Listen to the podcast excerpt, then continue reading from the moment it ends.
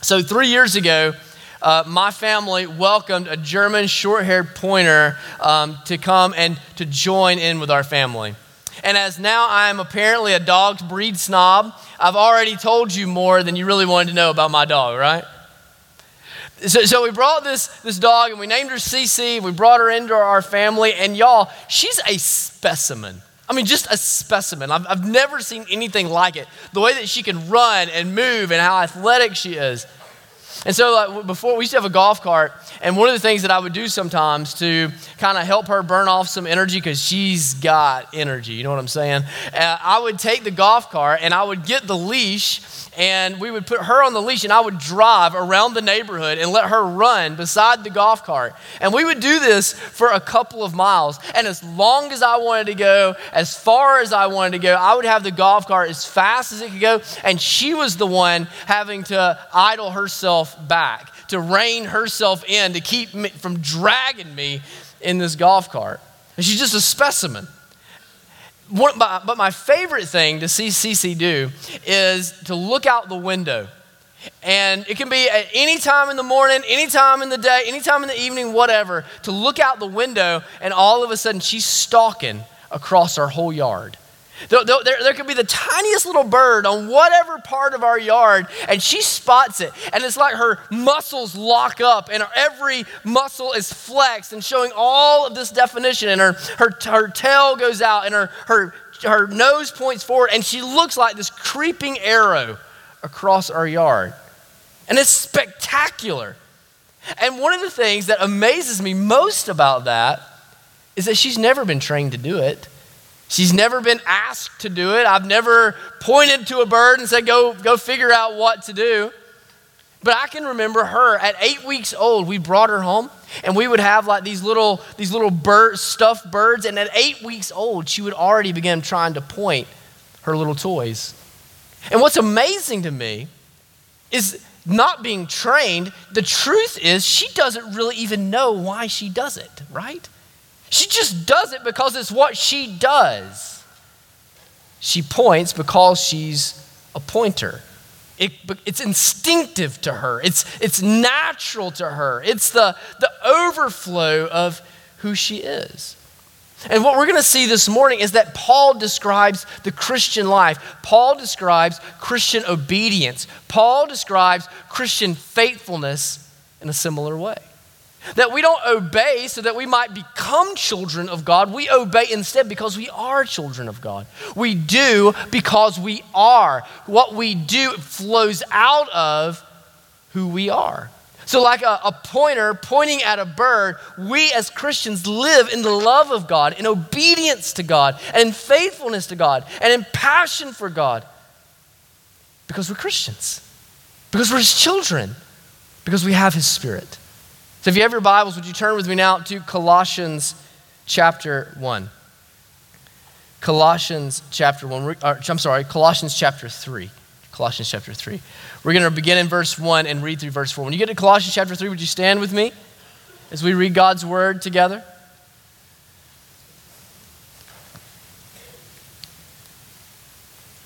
Colossians chapter 3, it says this If then you have been raised with Christ, Seek the things that are above, where Christ is seated at the right hand of God. Set your minds on things that are above, not on things that are on earth.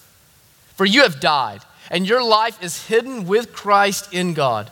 When Christ, who is your life, appears, then you also will appear with him in glory. May God bless the reading and the preaching of his word this morning. You may be seated.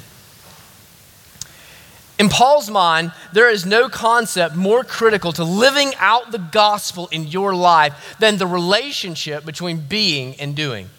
The relationship between who you are and what you do. The relationship between your salvation in grace and your works in grace. In fact, the false gospels that he's addressing and the false gospels that we find in our own, uh, our own society, in our own culture, in our own churches all seem to revolve around this very issue. Virtually every false gospel that you can imagine has to do with the relationship between salvation and works, the relationship between being and doing. There are some that would say, uh, uh have the false gospel of faith plus works. This would be where we would so so distinctly separate from Catholic theology where they say that yes, you are saved by faith, but you are saved by faith that works, working faith. It is works plus faith coming together that brings you into the kingdom of God. Where we stand with those great reformers who say no, no, no, no. Salvation is by grace alone, through faith alone, in Christ alone. There's another there's another false gospel when it comes to works, though, and it's those who would say, you know what, it really, it really doesn't matter what I do. My works are irrelevant. My works are pointless. My obedience, my disobedience, it's all for naught. It's all totally irrelevant because I have the grace of Christ, because I have the good news of the gospel, because I can trust in Him. But Paul would say in Romans chapter 6, does that mean that sin should abound so grace should abound all the more? By no means. That is just as false as faith plus works. That is the relationship between faith and works, Christian maturity and sanctification, that so often our theology goes off the rails. And it's the first of these that is really the occasion for the letter to the Colossians for Paul. There was a theology that had broken out in the church at Colossae in which said that Christ was sufficient to save you, but Christ was not sufficient to keep you in the kingdom. That was dependent on you. That was dependent on how well you observed the Jewish rituals and the feasts and all of the ascetic requirements of the law. That if Christ brought you into the kingdom, you had to keep yourself in the kingdom. And Paul is here saying, no, no, absolutely under no circumstances does your obedience save you or does your obedience keep you safe. Rather, your obedience is flowing out of who you are. That yes, your obedience is necessary, your obedience is critical, but it's because it reveals who you really are. It reveals your identity, whether or not you are actually a child of God, whether or not you are actually in the kingdom of God to begin with. And so I want us to look this morning at this relationship between being and doing. And the first thing that I want you to see is that our identity influences our direction. Our identity influences our direction. You'll notice that twice in our passage we're given commandments, right? That, that twice in our, our passage we're given these, these imperatives. Set Set your heart on the things of earth. Set your desires on the things of earth, or seek the things that are above, not the things that are on earth. The other command that we get is set your mind on the things that are above, not on the things that are on earth. So not only set your desires, but, but set your perspective, set your values by what you see. Let it be the preoccupation of your, of your mind. Let it be the passion of your heart. But what's ironic is, is that both times he anchors what we are to do in who he says that we are. And that's the part that we can miss. It's easy for us to say, All right, Paul, tell us what to do. But Paul says, I can't tell you what to do until first I explain to you who you are. Because who you are influences who, what you ultimately do. So he says, yes. He says, seek the things that are above. That's what we're supposed to do. But it's because we have been raised with Christ. That's who we are. He says, set your minds on the things that are above. That, yes, is what we are to do. But, but we set our minds on things that are above because we have died and our lives are hidden with Christ in God. That's who we are. That because we have died, because we have been raised, because we are hidden with Christ in God, because we ultimately will be revealed with Him in His glory, now we are to set our hearts on the things that are above and set our minds on the things that are above. That our tra- the trajectory and the focus and the concentration and aim of our lives is utterly different than it used to be because we are utterly different than we used to be. And he talks about our identity in this comprehensive sense, if you notice that. He talks about who we became in the past, who we now are in Christ, and who we will one day be in Christ. He talks about it in the sense of past, present, and future. You'll notice that he says, You have been raised, you have died. He's talking about who we became when we met Christ.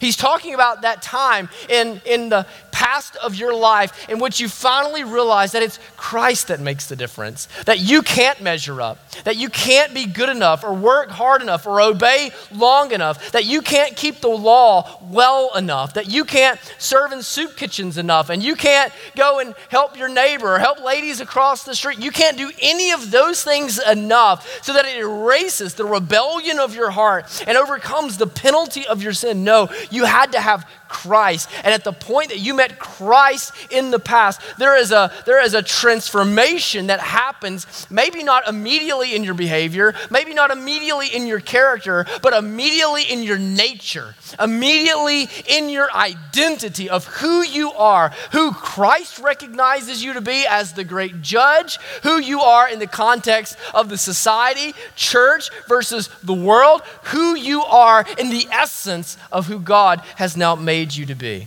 You see, he says it two different ways, right? And he, gets, he says it a little bit out of order. He starts with, if you have then been raised, or if you have been co resurrected with Christ. And then he says in verse three, if you have died. Now, we would understand that, you know, you die before you're raised, right? Like, like death comes before resurrection. He leads with it because the resurrection is the leading edge of the Christian life.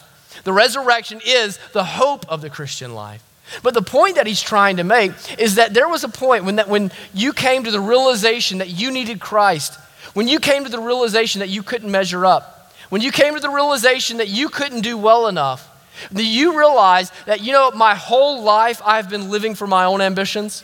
For my whole life I've been living to satisfy my own appetites. For my whole life, I've tried to live according to my own wisdom. I've tried to measure up and I've tried to, to obtain all the things that I could obtain. And I've tried to attain all the goals that I could attain. And I've tried to, I've tried to make a lot and have friends and be thought of highly in my family and thought of highly in my community. I've done everything that I know to do. And what I've, ex- what I've discovered is I'm just flat out exhausted. That as hard as I try to measure up, I still see how far short I'm falling. That as hard as I try to work on being good, I still know the wickedness and the darkness that's in my heart. And so I look to Christ. I look to Christ who is actually holy. I look to Christ who is actually righteous. I look to Christ who actually measures up. I look to Christ who is actually obedient. And I say, Jesus, Jesus, I see your cross and I nail my efforts there. I leave the old ambitions that I have. I leave the old appetites that I have. I leave my own reputation and my own name and my own desires and the own, my own designs for my life. I take them and I put them to death. That to be saved, you cannot be saved if there has not been a time in your life in which you identified with Christ and His cross and said, I am putting the old me to death I'm putting to death me running on the treadmill of works, trying to constantly measure up in the eyes of myself, my God, and my friends. And that would be a dreadful place to stop. But Christianity does not stop there. The gospel does not stop there. In fact, friends, that's why it's the good news. That's why it's the good news. Yes, we go and we lay down our desires. We lay down the designs of our own life. We lay down our own ambitions. We lay down our own goals. We lay down the way that we expected and wanted our life to go on the cross, but we lay it down and we put that old person to death because in Christ Jesus, as we identify with him in the cross, we identify him in the resurrection. We go and we put that old self in the grave, but Christ, by the power of the gospel, through the glory of the Holy Holy Spirit raises us to walk in newness of life. That's what this baptism was the picture this morning. That's what this baptism was the picture of.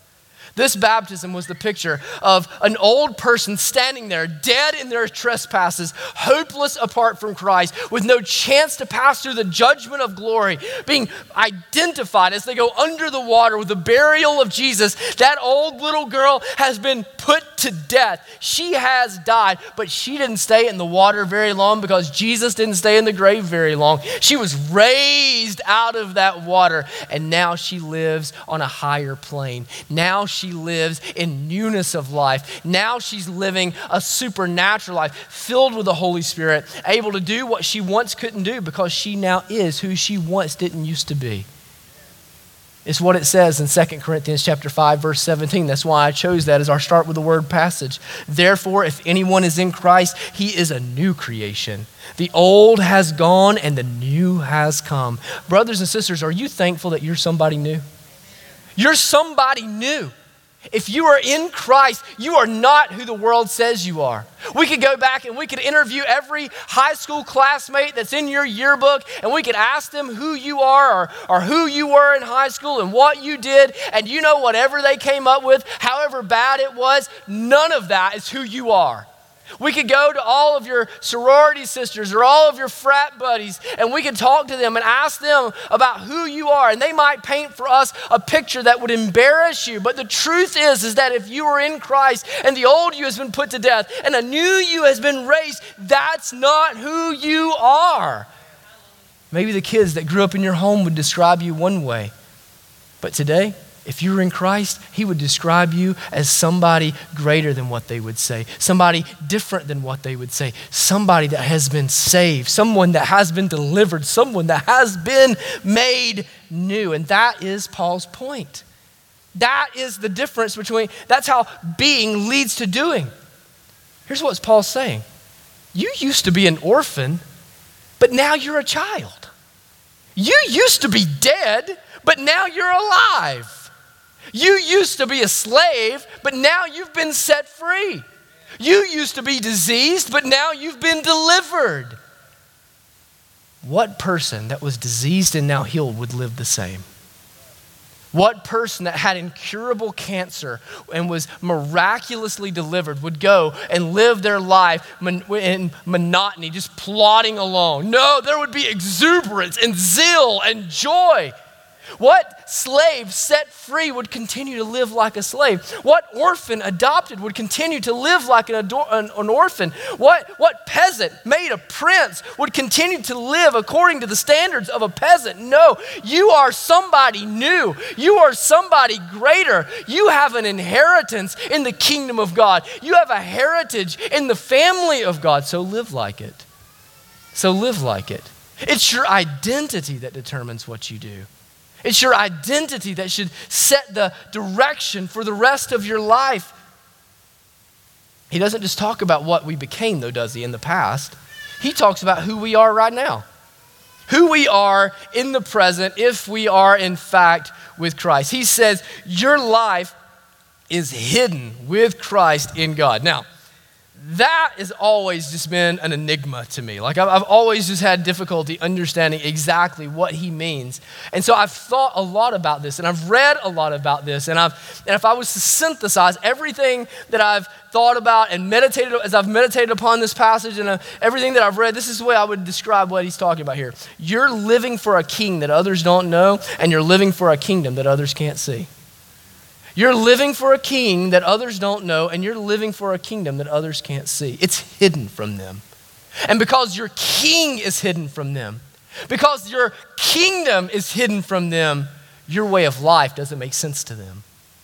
Your goals, your aims, your trajectories, your decision making, your radical generosity, your, your ridiculous mercy, your kindness, your forgiveness, your patience, your goodness, your, your loyalty, your faithfulness, your humility. These things don't make sense to the world. They are hidden from the world because your king is hidden from their eyes. They have scales over their eyes because these things are discerned with spiritual eyes, and their eyes have not been made spiritual. Their hearts are too hard so that the truth of God bounces off. They see Him in all of the remarkable creation, and yet they suppress the truth in their hearts. Your life is hidden. Your way of life is hidden. Your motivation for life is hidden. Your passion for life is hidden. Your identity is concealed from the world. Who you are, the world doesn't get, the world doesn't see because you are hidden with God.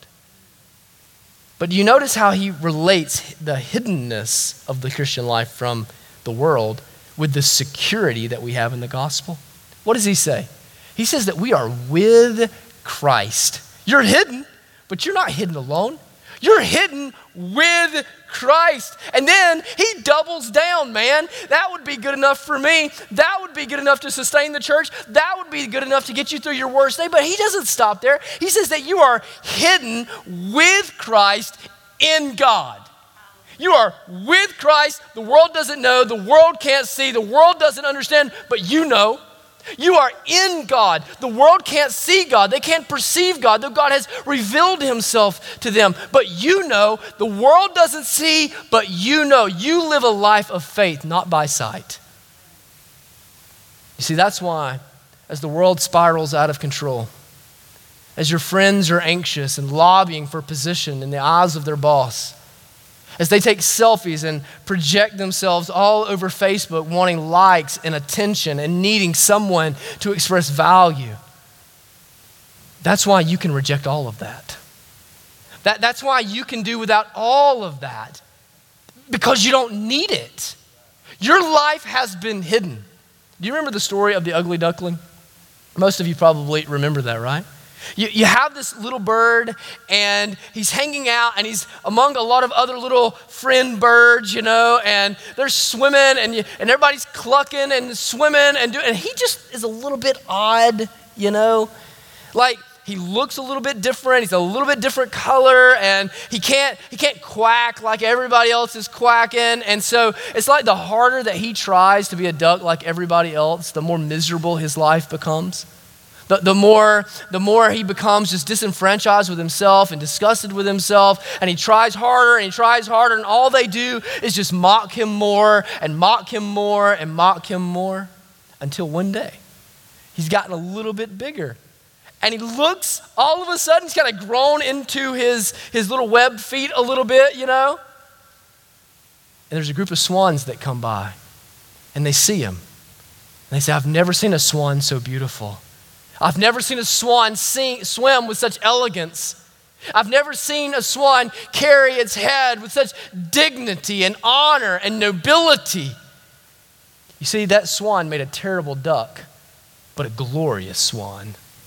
And Christ has made us swans in the, in the land of ducklings so that the world around us cannot understand and the world around us cannot make sense of it. And the harder that we try to please them, and the harder that we try to live and to impress them, and the harder we work to blend into the world, the more miserable and the more anxious and the more, uh, the more worried we become. But, but, but in Christ, He has made us something that is greater than what we were before. In Christ, He has made us somebody new. In Christ, Christ, He has made us somebody safe with Christ in God so that now, now we are able to, to live with a nobility that is greater than ourselves.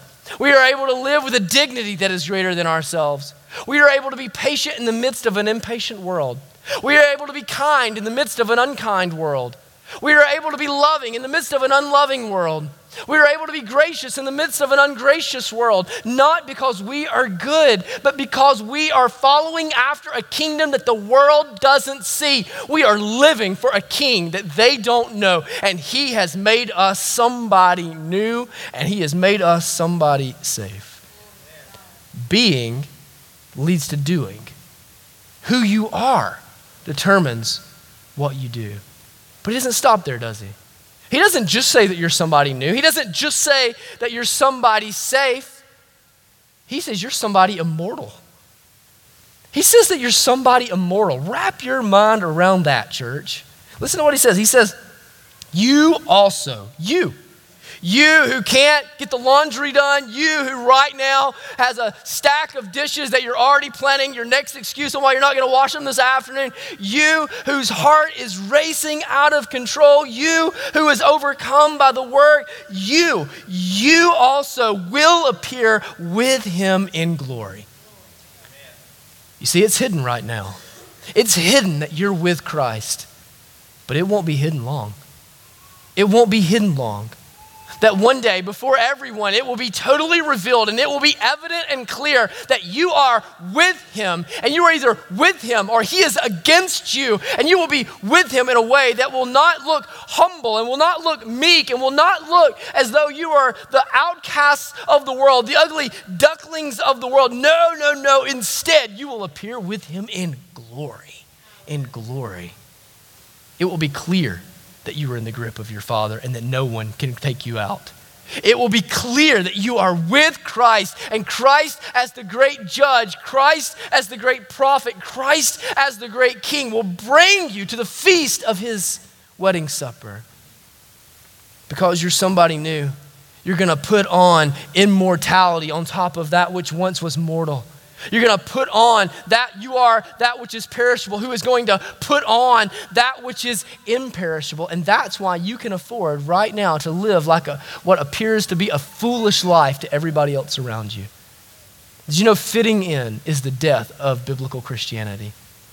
Fitting in is the death of biblical Christianity. You cannot live a life that is hidden with Christ in God and still fit in with a world that doesn't see Him, doesn't know Him, doesn't love Him, and doesn't want Him. You can't do it. And so, if you need to fit in, if you need to have what your neighbors have and look like your neighbors look and, and be able to enjoy what your neighbor, neighbors enjoy, you are selling out too cheap because you're going to have 80 years here, man, but you're going to be there 800 billion years and it's just going to get started. And if you believe it, if you actually believe it, if you truly believe it, you can afford to go full bore all after it with Christ now. You can afford to put to death the old person on the cross so that you might be raised to walk in newness of life. You can afford to live in radical generosity and to uproot your family and to move to a different part of the world or a different part of the country. You can afford to go and love people that can't love you back or won't love you back. You can afford to lay down your life with Christ because it's only hidden for a little while. You are immortal. And it's this identity it's this being. It's this being new. It's this being safe. It's this being immortal that now leads us to what we're supposed to do. That, that is why we are to set our hearts on the things that are above. That is why we are to set our minds on the things that are above. That's why we're to set our lives to seek something different than everybody else is seeking and to live for something different than everybody else is living for. That is why. See, you obey God because you desire God. You, you do what God says, not because you want God to love you, but because you realize that He loves you and you love Him. That's what He's talking about when He says, Seek the things that are above. That's what He's talking about. Seeking the things that are above, it's, it, it's, it's, you, you could translate it literally to say, delight in the things that are above. That is, let the joy of your heart be found in things that other people can't see. Let, let, the, let the pleasure of your life be found in the things that other people don't even care about, don't even understand, don't even want. That you're living your life on a higher plane, on a higher trajectory, in an upward, heavenward motion, so that everybody around you that isn't with Christ, that isn't in God, that hasn't been made new, sees you and they think you're crazy. It's honor God because you desire to honor Him. It's living in a way that shows Him as being greater than everything else. It's an inward desire, an inward desire that is expressed through an outward obedience. See, our desires, our desires direct our paths. You do what you do because you want to do it. You do what you do because you desire to do it. Many of you know that uh, three years ago I had to have a pretty significant uh, stomach intestinal surgery. And after that, I'm in the I'm in the, uh, the the recovery room or whatever, and they begin to tell me that I have a, a, a drain, and it went up my nose and all the way down into my stomach. And you're welcome for that picture. And they told me though that part of with part, part of the deal with that was is that I couldn't drink any water. I couldn't even have ice chips, okay? And it went like that for three days, okay? Now, I'm getting fluids through the IV, but my mouth and tongue doesn't know anything about the IV. You know what I'm saying?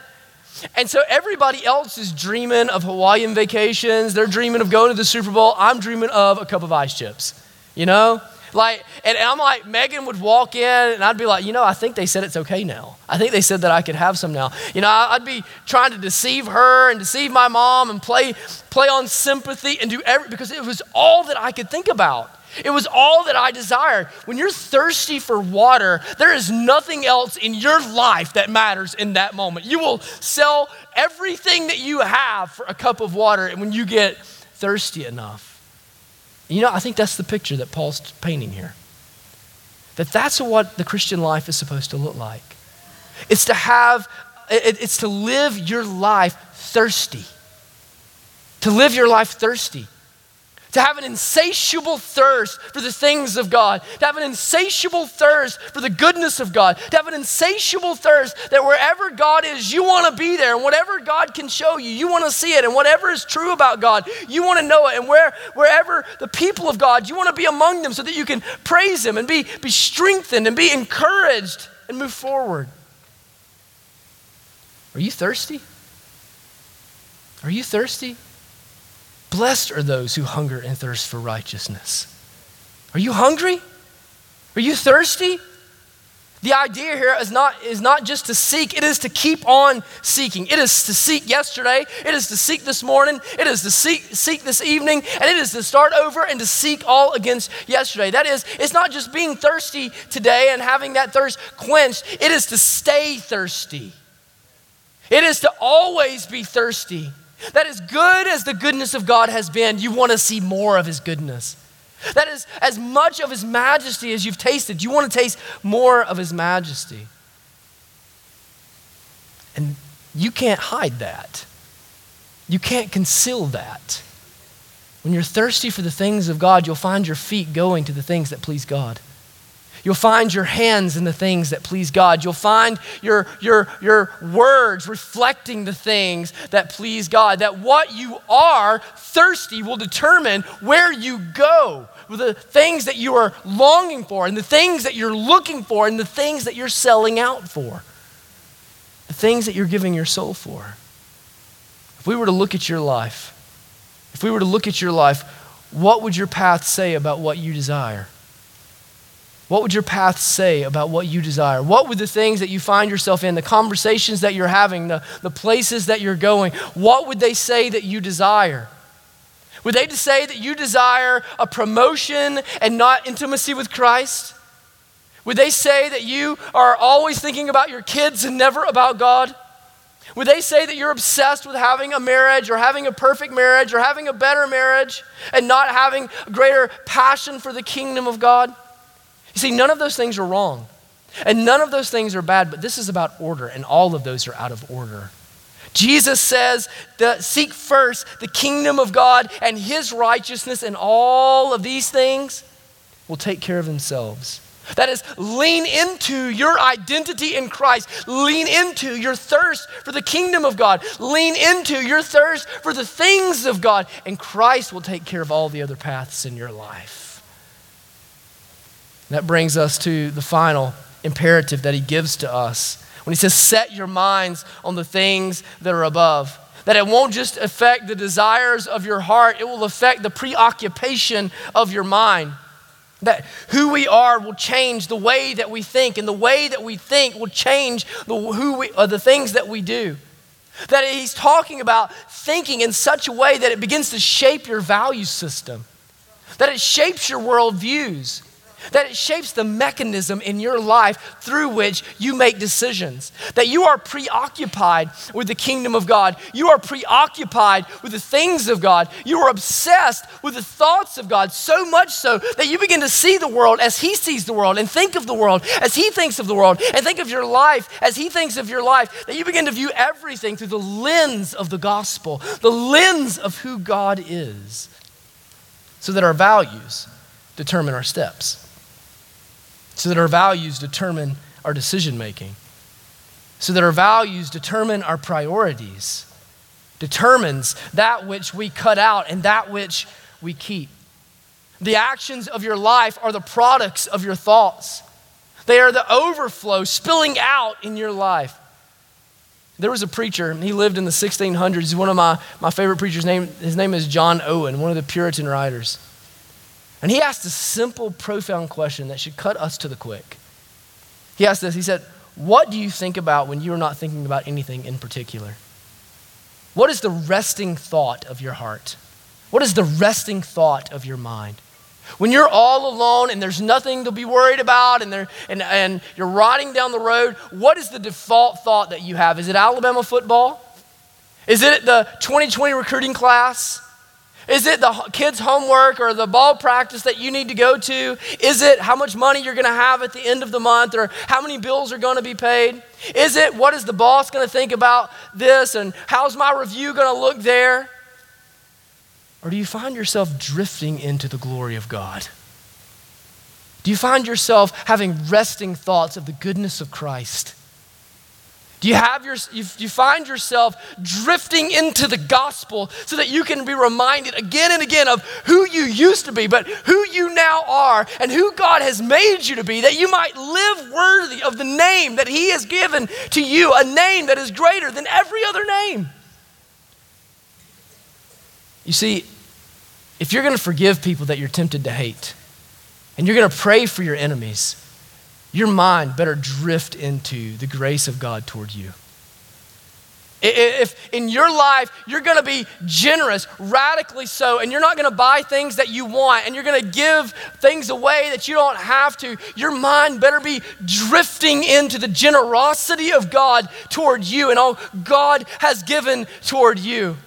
If you're going to live a life that is going to make you socially unacceptable or socially awkward or a social outcast, your mind better be drifting into that day in which your your relationship with God will no longer be hidden, and the glory that will ultimately be revealed, so that you can say with Paul, it was all worth it. It was transient, it was passing, this light, momentary affliction when I compared it to the glory that was to be revealed. If you're going to live a life of obedience, if you're going to live a life without anxiety, you're going to live a life that has peace, if you're going to live a life that's going to have joy, if you're going to have, live a life in which your conscience is clear, you're going to have to live a life in which the preoccupation of your mind is with the things and the glory and the grace of the gospel of Jesus Christ. It's the only hope for weak sinners like us. This morning, if we had a screen, and on that screen we could put all of your desires and all of your values and all of the paths that you're taking and all the things that you're doing, what would it say about your heart? What would it say about your life? What would it say about who you believe yourself to be in Christ? Let's pray together. Hi, I'm Cody Hill. I'm the lead pastor here at Iron City. Thank you so much for connecting with us online. I hope in the days ahead that we'll have an opportunity to connect with you in person. On our website, ironcity.org, you'll see a number of different opportunities that you have to connect with our church and opportunities that we're seeking to engage our community and minister to our church family. I'd like to especially invite you to come and be a part of one of our connection groups that meet at 9 o'clock immediately preceding our Sunday morning worship service. You'll find that we're not a perfect church, but we are a passionate church. We take following Jesus very seriously, but we try not to take ourselves too seriously. So I hope you'll come this Sunday at 10:15 and worship with us and let us get to know you a little bit better.